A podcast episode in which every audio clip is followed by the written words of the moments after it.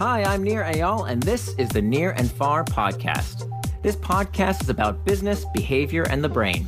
On this show, I do a few things. I read quick articles I've written about topics shaping your behavior. I interview authors of books I enjoy, and from time to time, I devote episodes to answering your questions. If you want to ask me a question, visit the podcast page on iTunes, go to ratings and reviews, and ask me a question by leaving a review.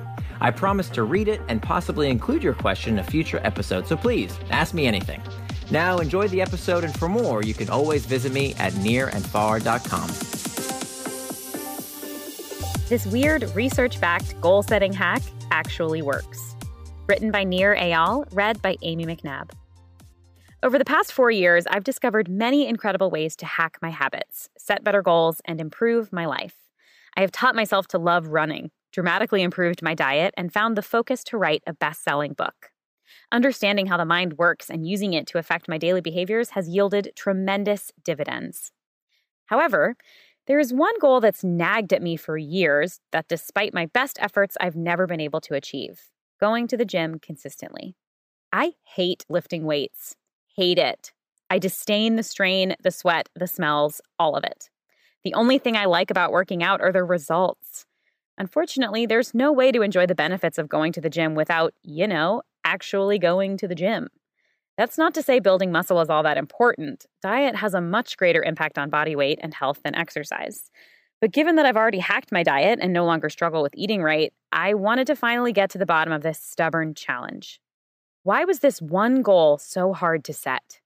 If I could figure out a way to overcome this challenge, perhaps it would provide insights into how to tackle other difficult to achieve goals. Habits versus routines. There is a difference. Recently, it seems habits are everywhere. A slew of new books, not to mention countless blog posts and apps, guarantee a whole new you by harnessing the power of habits. However, almost all of these well intentioned authors promise too much. Many overprescribe habits as a solution to problems they just can't fix. So, what are habits really? According to Dr. Benjamin Gardner, a psychologist focusing on habit research at King's College London, habit works by generating an impulse to do a behavior with little or no conscious thought. Habits are simply how the brain learns to do things without deliberation. These impulses can be put to good use, but only certain behaviors can become habits. Building a habit is relatively simple. Just harness the impulse. For new habits to take hold, provide a clear trigger, make the behavior easy to do, and ensure it occurs frequently. For example, by completely removing unhealthy food from my home and eating the same thing every morning, my diet became a healthy habit. I extracted the decision making process out of what I eat at home. However, if the behavior requires a high degree of intentionality, effort, or deliberation, it is not a habit. Although proponents of habits tout them as miracle cures for doing things we'd rather not do, I'm sorry to say that's snake oil. All sorts of tasks aren't habits and never will be. By definition, doing things that are effortful aren't habits. Unfortunately, this means behaviors that require hard work and deliberate practice aren't good candidates for habit formation. For example, although I make time for it every day, writing is not a habit. Writing is hard work. If I waited for an impulse to write, I would never do it. To get better at writing requires concentration and directed effort to make sense of the words as they go from the research to my head and then to the screen. Similarly, lifting weights isn't a habit because getting stronger requires working harder. So, if these types of behaviors aren't habits, what are they? They're routines. A routine is a series of behaviors regularly practiced. Routines don't care if you feel an urge or not, they just need to get done. When I finally realized I would never succeed at making going to the gym a habit, I began to look for how to establish a routine instead. Now let's get back to the meat of this technique goal setting. Burn or burn, the ultimate goal setting hack. A word of warning before I share one technique I use to finally get myself to go to the gym regularly, I need to share a few disclaimers. First, this technique, as effective as it is, can be dangerous. It is a very good way to get you to do a routine, but provides no safeguards against doing the wrong thing again and again. Goal setting will hurt you if you set the wrong goals. If you're doing something counterproductive, this technique will only get you to do more of it. For example, doing tons of sit ups won't help you and may actually hurt you if you're also drinking sugary sodas every day. Second, this method is not good for getting other people to do things. This is for personal use only, so don't try and force it on people who have to do what you tell them, like employees or your kids. Finally, this isn't the only method you can use, and admittedly, this is a rather brute force strain of behavior change. If learning to love a behavior is an option, I recommend trying a different technique. For example, I've written about finding your MEA, your minimum enjoyable action. The MEA method is great for simple behaviors you enjoy doing. I learned to love running because I always enjoyed going on walks. Finding my MEA proved very effective at slowly improving my stamina until running replaced walking as an enjoyable pastime. However, there are certain things we just don't like doing, but we must do anyway. These behaviors require diligence, grit, hard work, and consistency. This is where what I call the burn or burn technique comes in. How it works. Number one, pick your routine. For me, my routine was hitting the gym. Number two, book your time. Make time in your schedule for the routine. If you don't reserve the time as you would booking an appointment or important meeting, the routine won't happen. Number three, Find a crisp $100 bill. Other denominations will work too, but it has to be an amount you'd hate to lose. Number four, find a lighter. Number five, buy a wall calendar and place it somewhere you'll see every day. My calendar is in my closet, and it's the first thing I see when I get dressed in the morning.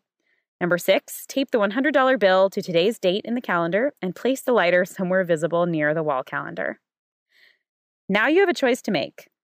Every day, when the time comes to do your routine, you can choose either option A and do the routine, which in my case was to feel the burn at the gym, or option B and literally burn your money. You can't give the money to someone or buy something with it. You have to set it aflame. Yes, I know it's technically illegal to destroy government tender, but the reason this technique works is that you should never actually have to burn the money. Instead, the threat of watching your money go up in smokes makes this technique work. I've been on Burn or Burn for six months now, and I haven't burned a bill yet. Update I'm going on 17 months now and still haven't burned the bill. Why it works. As radical as burn or burn sounds, there's good science to support why it's so effective. For one, it's no surprise we hate losing money, but why not pay yourself for doing the routine instead of taking money away? Social scientists tell us humans feel the psychological pain of loss twice as powerfully as the satisfaction of a gain, a phenomenon known as loss aversion. Furthermore, people are notoriously awful at predicting their future actions. Sure, I'll go to the gym tomorrow, I'd say. But when tomorrow came, I'd find an excuse. The theory of hyperbolic discounting helps explain why what we say we will do in the future is not what we do when the time comes to actually do it. We are present biased, meaning we fail to properly value benefits we won't realize for some time. These psychological tendencies conspire to keep us from doing the things we know we should. The burn or burn technique works by binding us to a financially painful contract so we can't weasel out of it when the task needs to get done. In fact, a similar technique was shown to be amazingly effective at helping smokers kick their addiction to cigarettes. The study published in the New England Journal of Medicine found that when smokers were asked to risk their own money, they were much more likely to quit. Unfortunately, the researchers in the smoking study found that very few smokers would agree to risk their money. Perhaps these test subjects knew that if they wagered their own cash, they'd actually have to stop smoking, something they likely did not want to do. I too struggled with starting burn or burn because I knew it meant I'd have to actually do the uncomfortable work. Then I finally realized how ridiculous this line of thinking was. Why would I resist a goal setting technique that virtually guaranteed I would accomplish my goal? If I wasn't ready to commit, then I should forget the goal altogether. But if I really wanted it, I should gladly put money on the line to make sure I do the heavy lifting. After several weeks of difficult deliberation, I finally made my decision. I nailed the calendar to my wall, taped my money to the date, and put my lighter on the shelf where it still sits today and every day. Thanks for listening to this episode of the Nir and Far podcast. You can always find more at my blog, nirandfar.com. And don't forget, if you have a question you'd like me to explore in a future episode, leave me your question in the form of a review for the podcast on iTunes.